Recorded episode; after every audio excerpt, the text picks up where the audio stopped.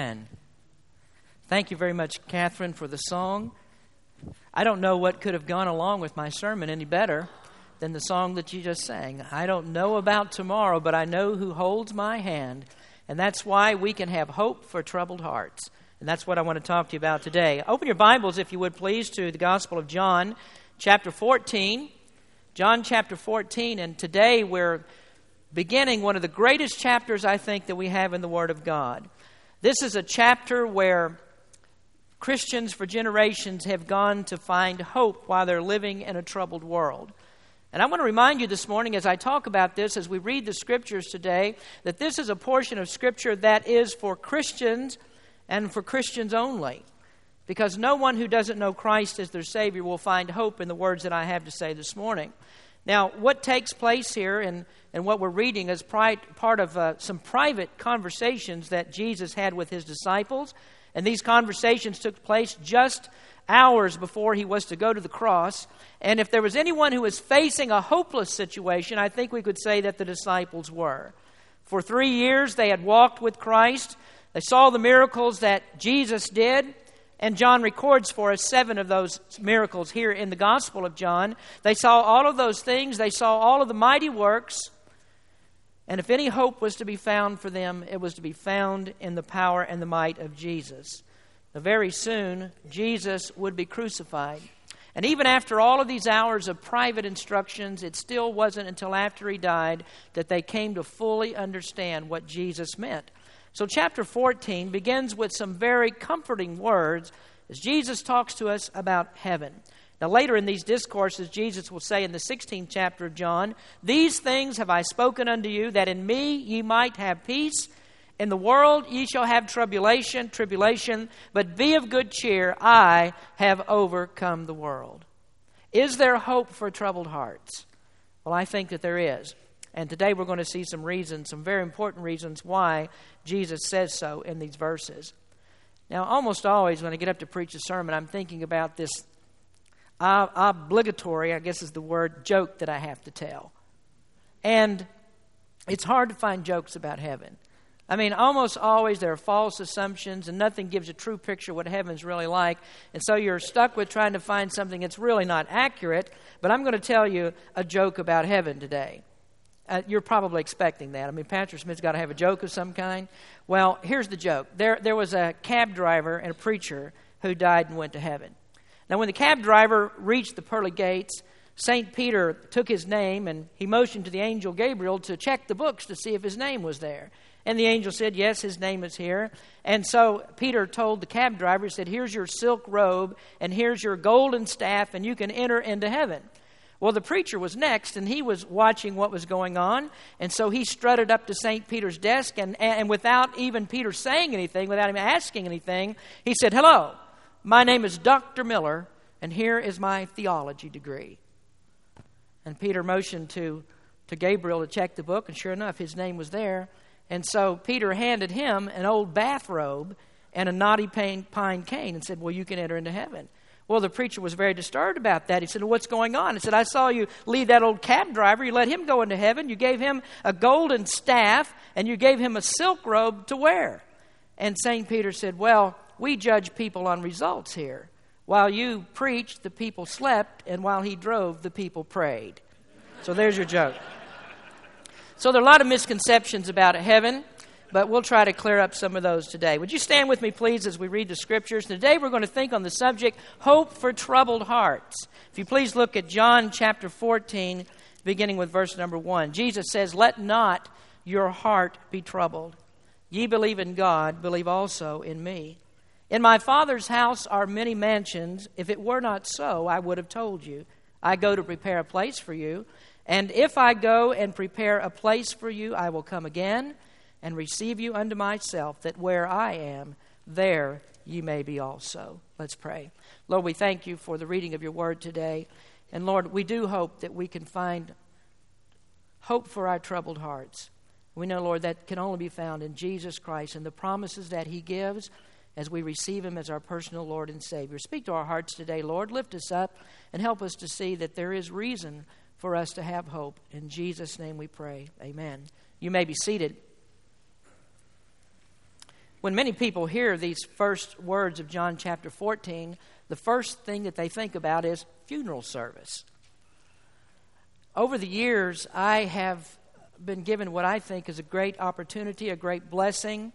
Um, I've had honor, great honor given to me, and, and many of you wouldn't think that this is much of an honor, and perhaps you wouldn't want to be honored in this way. But sometimes there are loved ones who have had someone pass away, one of their loved ones pass away. They're saddened by that, and they have to have a funeral service, and they call on the pastor to perform a funeral service. One of the verses, or a, a group of verses that I almost always read, is what we find right here in John chapter 14. I think a funeral service is one of the most difficult things that a pastor can be called upon to do. And yet, I know that there are, are people who call upon their pastor because they have confidence in him, and it really shows how much they love the pastor, what they think about him, to ask him to do a funeral service. I don't have the, any special ability that God has given to comfort anyone in any special way. God hasn't given me any special words that, that really go beyond the ordinary. But when a loved one dies, when a family member comes to you, they want someone that they can trust, and hopefully that person can give them hope for their troubled hearts. One thing that I would never do, I, I would never campaign to do funeral services. I'm not going to have a shingle outside of my door that says funeral, my specialty. But I do know this that there are people who come to the pastor with very troubled hearts. There are times when their uh, loved ones have died, or perhaps just the ordinary things that you go on through life, and you get very troubled over those things. Today, I very seriously considered that I would preach a funeral service to you. But I think most of you would believe that's fairly morbid on a beautiful Sunday morning like today, you don't want to hear me preach a funeral service. So I'm not going to preach a funeral sermon today. I'm going to preach a sermon like a funeral sermon. Now, there are three points that I'd like to discuss this morning. The first two uh, are not the, the most important points that I want to make. The main heart of the message is in point number three. So I'm going to give you just a, a couple of quick points today as we get to point number three. And first of all, I want you to notice that there are reasons to be troubled. Jesus begins with a great statement. He says, Let not your heart be troubled. And Jesus looked at those 11 disciples. The 12th one, right then, was on his way to betray them, to betray him. And Jesus said to them, Let not your heart be troubled. Now, it was just a few hours before this that Jesus had entered into Jerusalem. And as he came into that place, he saw the cheers of the people. They greeted him. They said, Hosanna, Hosanna, blessed is he that comes in the name of the Lord. And so they were glad to see Jesus, and they sang his praises as he rode into Jerusalem. But Jesus knew that those praises would soon turn to jeers. And the people would take him and they would crucify him. And do you know that actually Jesus said, and we studied a few weeks ago, that Jesus said as he came into the city, Now is my soul troubled. Now, I don't think that most of you would argue with me. There are reasons for us to be troubled. Whenever you listen to most TV preaching today, you would think that there's really no reasons to be troubled at all.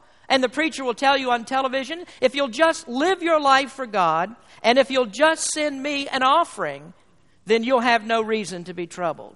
And so many of them will tell you that God's number one priority for your life is that you are to be rich. God wants you to be successful. God doesn't want you to struggle. God doesn't want you living in poverty. And so, if you want to get rid of all those things, and the thing that you need to do is praise God and just pass the plate. Then someone will take their Bible out and they'll turn to Romans chapter 8, verse 28. And they'll begin to tell you that all things work together for good for the Christian, and so there's really no need for you to be troubled.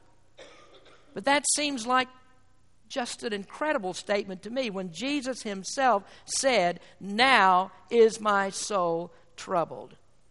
Would you think that you're any different from Jesus or that you're immune to troubles if he wasn't? So Jesus said there are reasons to be troubled. And did you know that Romans 8, verse 28, chapter 8, verse 28, is really not a verse that says that there will be no troubles. That's a promise that troubles will come. And what it actually tells us is that troubles come, but God helps us to work through those troubles. Now, think about this. The, the fact that Jesus said, Let not your heart be troubled, is a huge indication that indeed there are troubles. Troubles are all around us. And the most troubling thing to these disciples was that their Lord and Master, their Savior, the one that they'd walked with and worshiped with and looked to, he was now about to die. Isn't that troubling? Of course it is. Wasn't it troubling to think that Jesus had just told them that one of their members, one of their number, would, would betray him? Wasn't that troubling? And then Jesus said that Peter, one of the strongest disciples, it looked like, one who was always ready to step forward, who, who asserted himself and looked like a leader among the disciples, he said, Peter is going to deny me three times. Do you think that that wasn't troubling? Was there no reason to be troubled? And the master said, I'm troubled. Judas, of course, was very troubled. Peter was troubled. And all of those disciples who sat there and listened to everything that Jesus said, they were also very troubled. So I would tell you don't listen to the foolishness of a fancy, rich TV preacher who throws out his health, wealth, and prosperity gospel and tells you that there are no reasons to be troubled. If Jesus was troubled, then you have every reason to be troubled. But I want you to notice the words that Jesus spoke. This was back in John chapter 12, verse 37. When Jesus said, Now is my soul troubled, he followed that up with this, these words But for this cause came I unto this hour. Father, glorify thy name. Now, here is the most important part of Jesus' follow up statement, and I put it on your listening sheet today. While there are reasons to be troubled, there are greater reasons not to be troubled. Now, there's nothing wrong with you if you're a Christian and you encounter troubles. Troubles will come, but we also need to understand that there are more reasons for us not to be troubled. Now, that leads me to the second observation today that Christians are realist about trouble. In other words, we know that troubles are coming, we encounter them, but we also know that there's a way to get through all of those troubles. And we have in Jesus Christ reasons that we shouldn't be troubled, or greater reasons not to be. Now, let me give you two reasons why we can be realist about our trouble, but at the same time, we have greater reasons not to be troubled. First of all, we rely upon the promises of God. Now, I think the greatest promise that God gave in His Word, He said, I will never leave you or forsake you. And so God says, if you have problems, I'm going to stand in there with you, and I'm going to go through those problems with you. But it's not just that God stands with us, but the Bible also teaches that God sympathizes with us. Jesus knows exactly what we're going through. He's been through all of those things, He's faced everything that we faced. And so when we come to Him, He is able to give us comfort in just the right amount at just the right time. Now, one thing that we never want to do, we don't want to forget that Jesus was born as a baby, and we don't want to forget that Jesus went, from the, went to the cross. But we also ought not to forget that in between those two times, he lived a human life. Jesus went through all of these things. There were periods where he saw the weaknesses that humans have, he, he felt the pressures that humans feel. He had moments when he could have been very much afraid. And we know that Jesus suffered ridicule, he suffered from feelings of hatred, even from his own family members. And yet, the strength of Jesus was in the promises that he received from his heavenly Father. Now, most importantly, his strength was in God's promise to raise him from the dead. Now, life was very hard for Jesus. I mean, it was harder than most of us can even possibly imagine. But Jesus rested all of his hope in that when he went into that grave, that God was able to raise him up from the dead. And the greatest reason for him not to be troubled is that the resurrection was a reality. Jesus would be restored, his position would be exalted once again. He would take his place right next to the Heavenly Father. And in the process of doing all of that, he would claim a people for his own.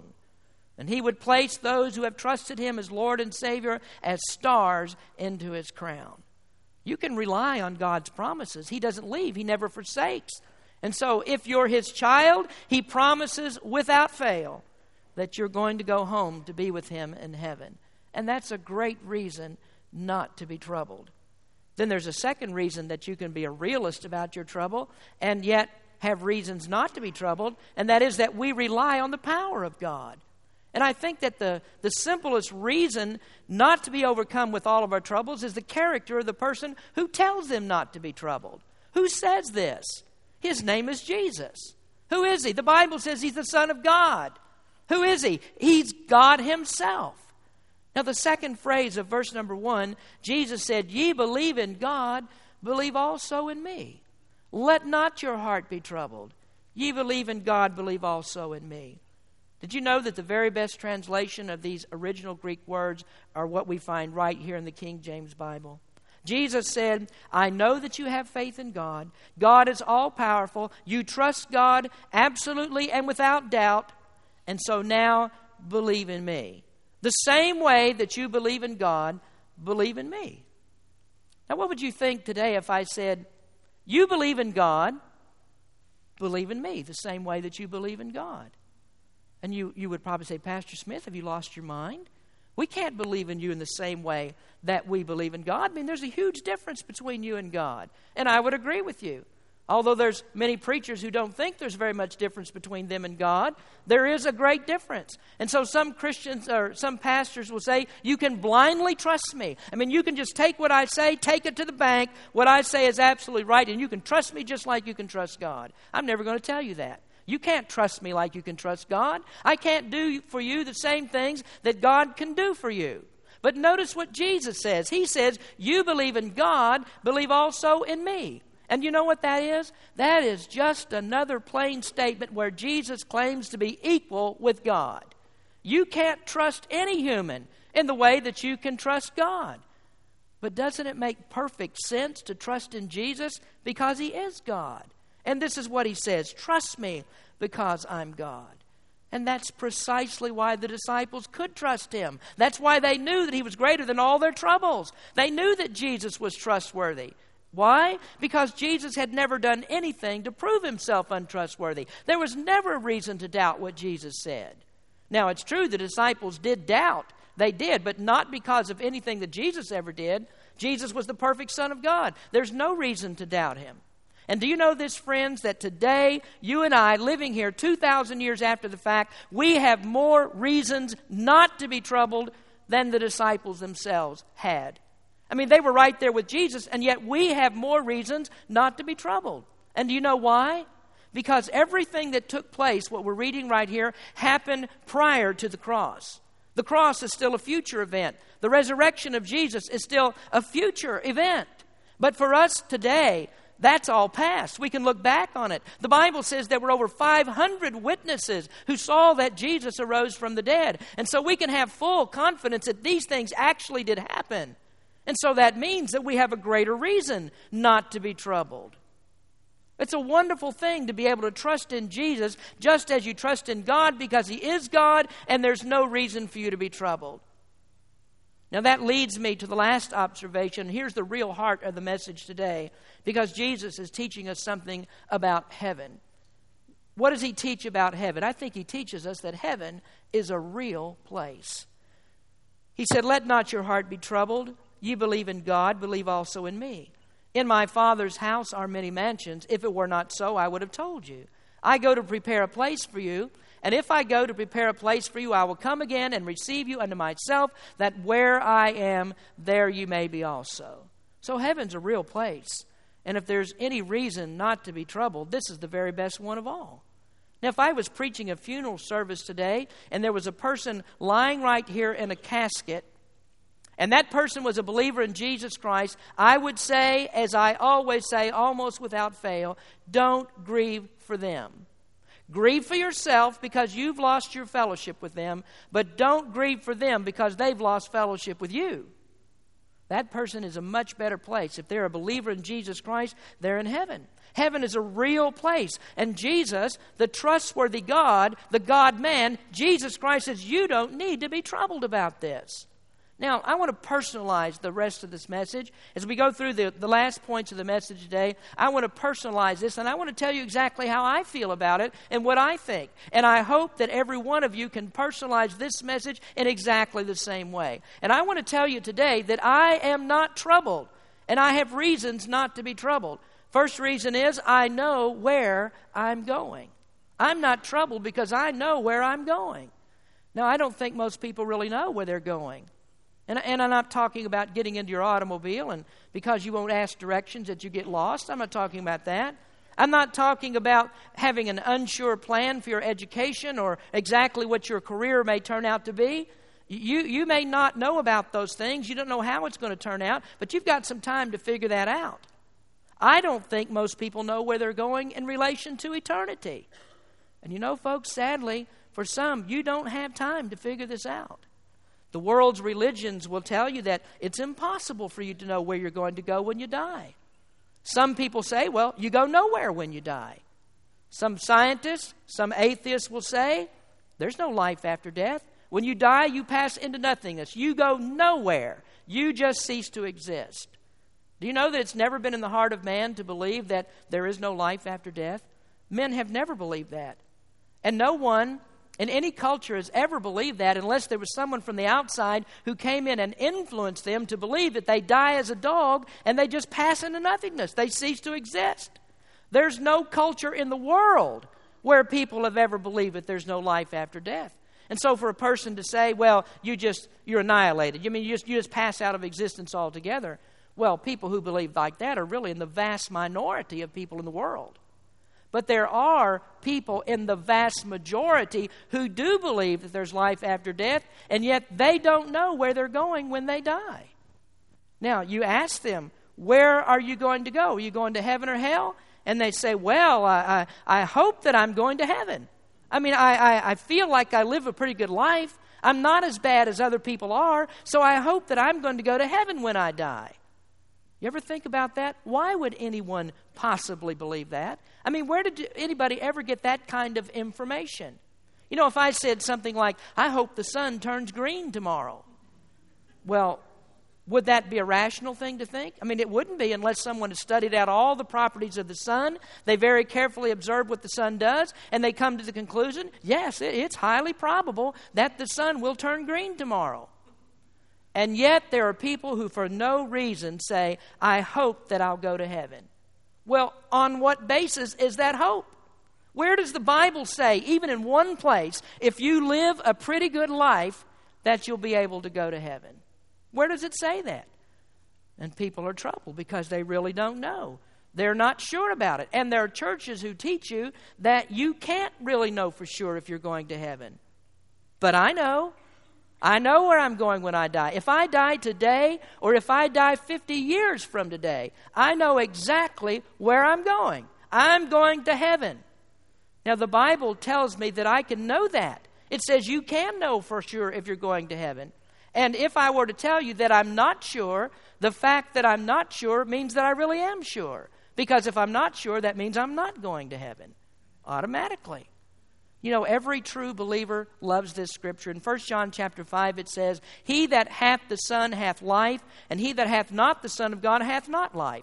These things have I written unto you that believe on the name of the Son of God. Listen, that ye may know that ye have eternal life, and that ye may believe on the name of the Son of God. So the Bible says that I can know. And the way that I know is that I place my faith in the Lord Jesus Christ. So John says, You can know that you're on your way to heaven.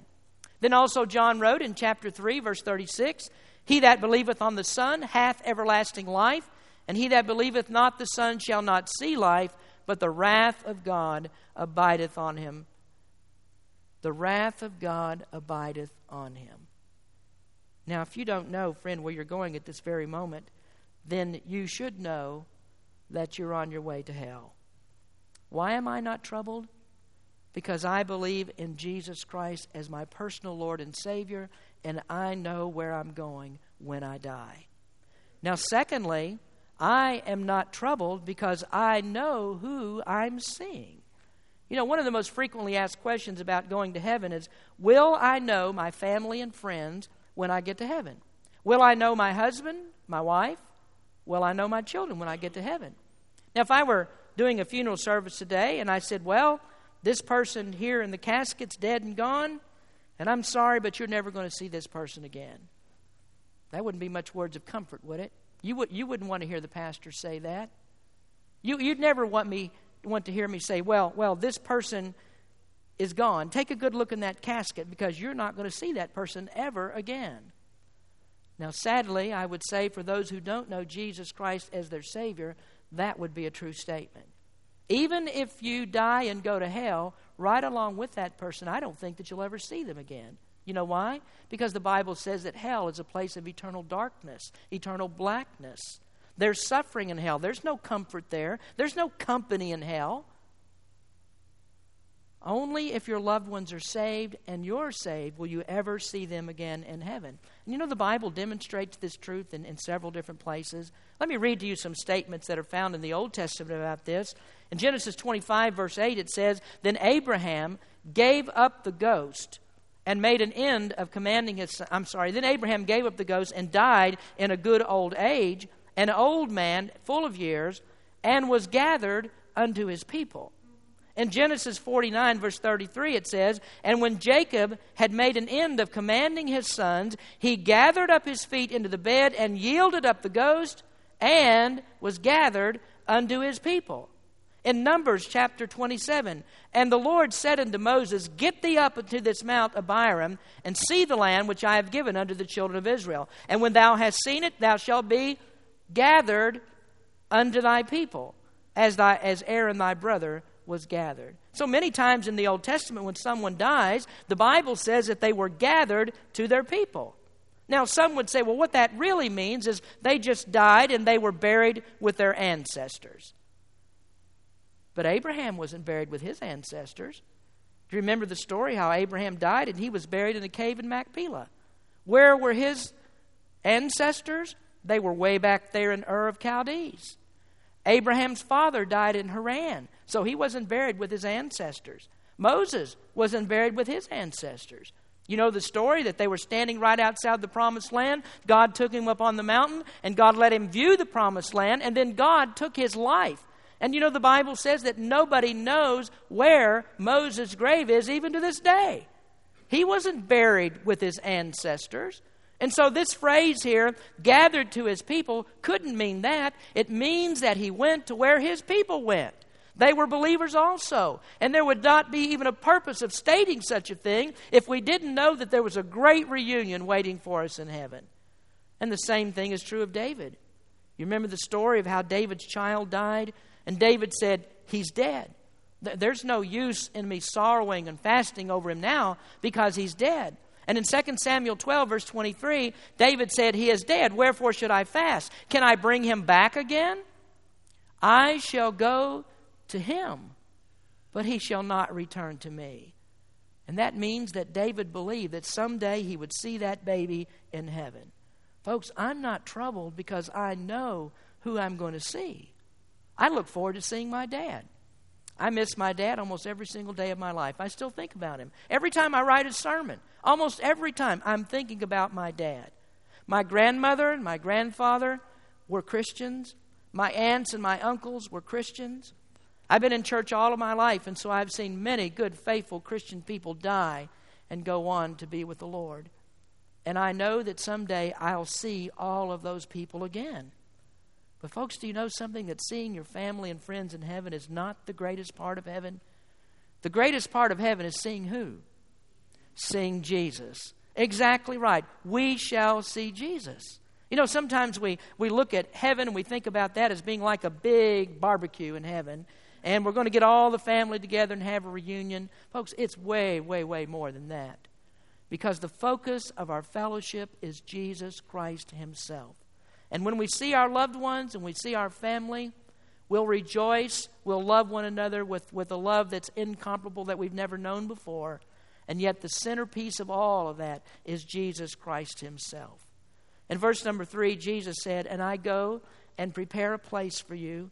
I will come again and receive you unto myself, that where I am, there ye may be also.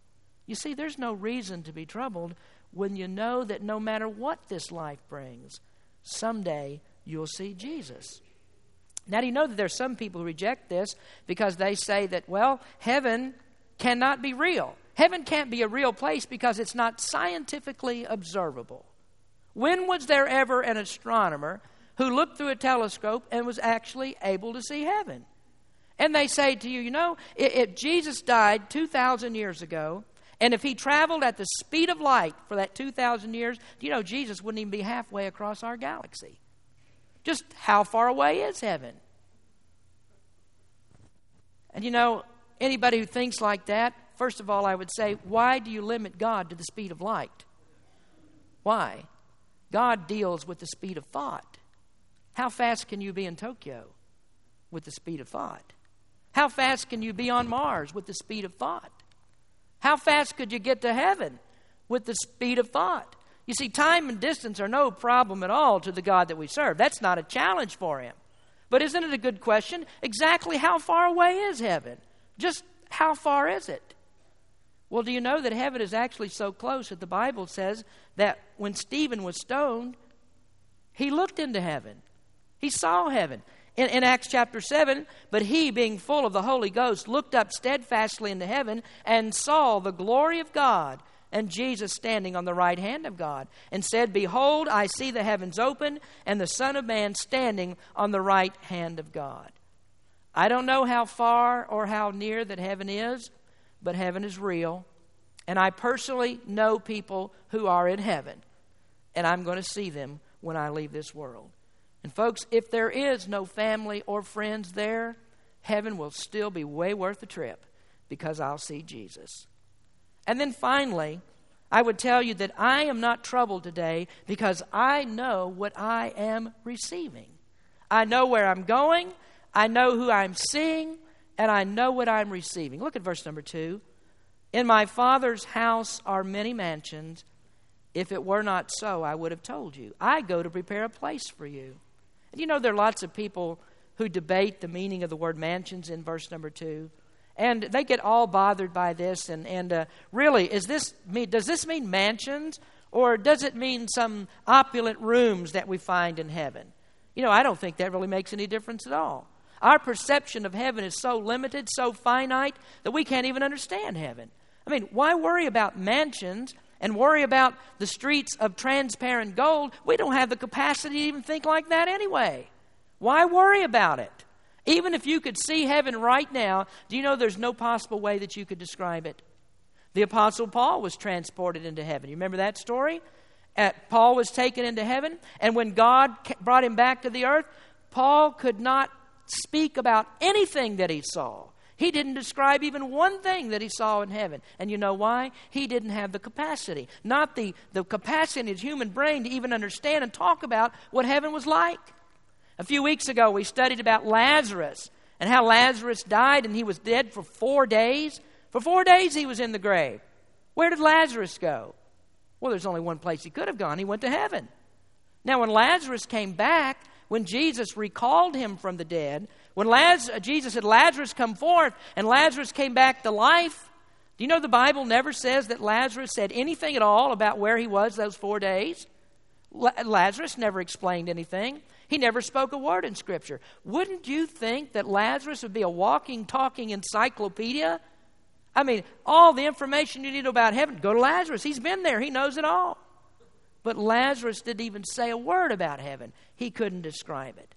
I haven't seen heaven, folks. I can't describe it for you, but I know it's real and it's my heavenly home. You realize how important a statement that is? Heaven is my home. Now, if you're a Christian, you can say, Heaven is my home. And I want to ask you today do you have a home? When you leave this life, do you have a home that you're going to? James Montgomery Boice tells a story, and I'm going to close the message with this today. He said, There was a man who had great wealth, and he was dying. When the doctor told him he could not live, the lawyer was sent for to make out his will. The dying man had a little girl who was about four years old. She did not understand what death meant. But when her mother told her that her father was going away, the little child went to the bedside, looked into her father's eyes, and asked, Papa, have you got a home in that land that you're going to? And the question sunk deep into the man's soul, for he'd spent his time and his energy accumulating great wealth. In this life, he enjoyed a grand home, but now he had to leave it. And then Boice wrote, I would ask that of you. It is certain that you're going away, for it is appointed unto man once to die. Have you a home where you're going? Has the Lord Jesus, your Savior, gone to prepare it for you? Friends, if I were preaching a funeral sermon today, I would say, Let not your heart be troubled. And if your heart is troubled, Jesus can give you greater reasons why you shouldn't be troubled. And the question that you need to answer today is Do I actually have a home when I leave this life? Where am I going when I die? And I would tell you this morning that if you haven't found the greater reason to know why you shouldn't be troubled, then of course you have every reason to be further troubled. And that's because heaven is not your home. Now, friends, today, all of us as believers in Jesus Christ, we can be realist about this whole matter. We can be realist about trouble because we know that we have more reasons not to be troubled. If you're a believer in Jesus, the Bible tells you that you are the owner of a brand new heavenly home. Jesus said, I've gone to prepare it for you. Is your heart troubled today? The only place that you can find hope for a troubled heart is by trusting Jesus Christ as your personal Lord and Savior. And if you have, you have a home in heaven. Would you pray with me, please? Lord, we rejoice today in the words of Jesus Christ. Let not your heart be troubled. When we think about the great theme that Jesus preached on, that He's gone to prepare a place for us, and He says also that He's coming back. He's coming back to receive us unto Himself. Lord, I just pray for that person here today who hasn't realized that they need to know you as personal Savior. There is no home waiting if they don't know you and if they haven't trusted you to save them from their sins. Lord, I just ask you might speak to someone's heart today. Help them to realize that there is a heavenly home, and to reach it, they must put their faith and their trust in you. Lord, we pray for Christians who may be troubled over different things. Help us to understand that Jesus did say, Let not your heart be troubled, because thinking on these things is greater reason for us not to be troubled. Lord, just bless in this invitation today. Speak to some heart. In Jesus' name we pray. Amen. Would you please stand with me as we sing?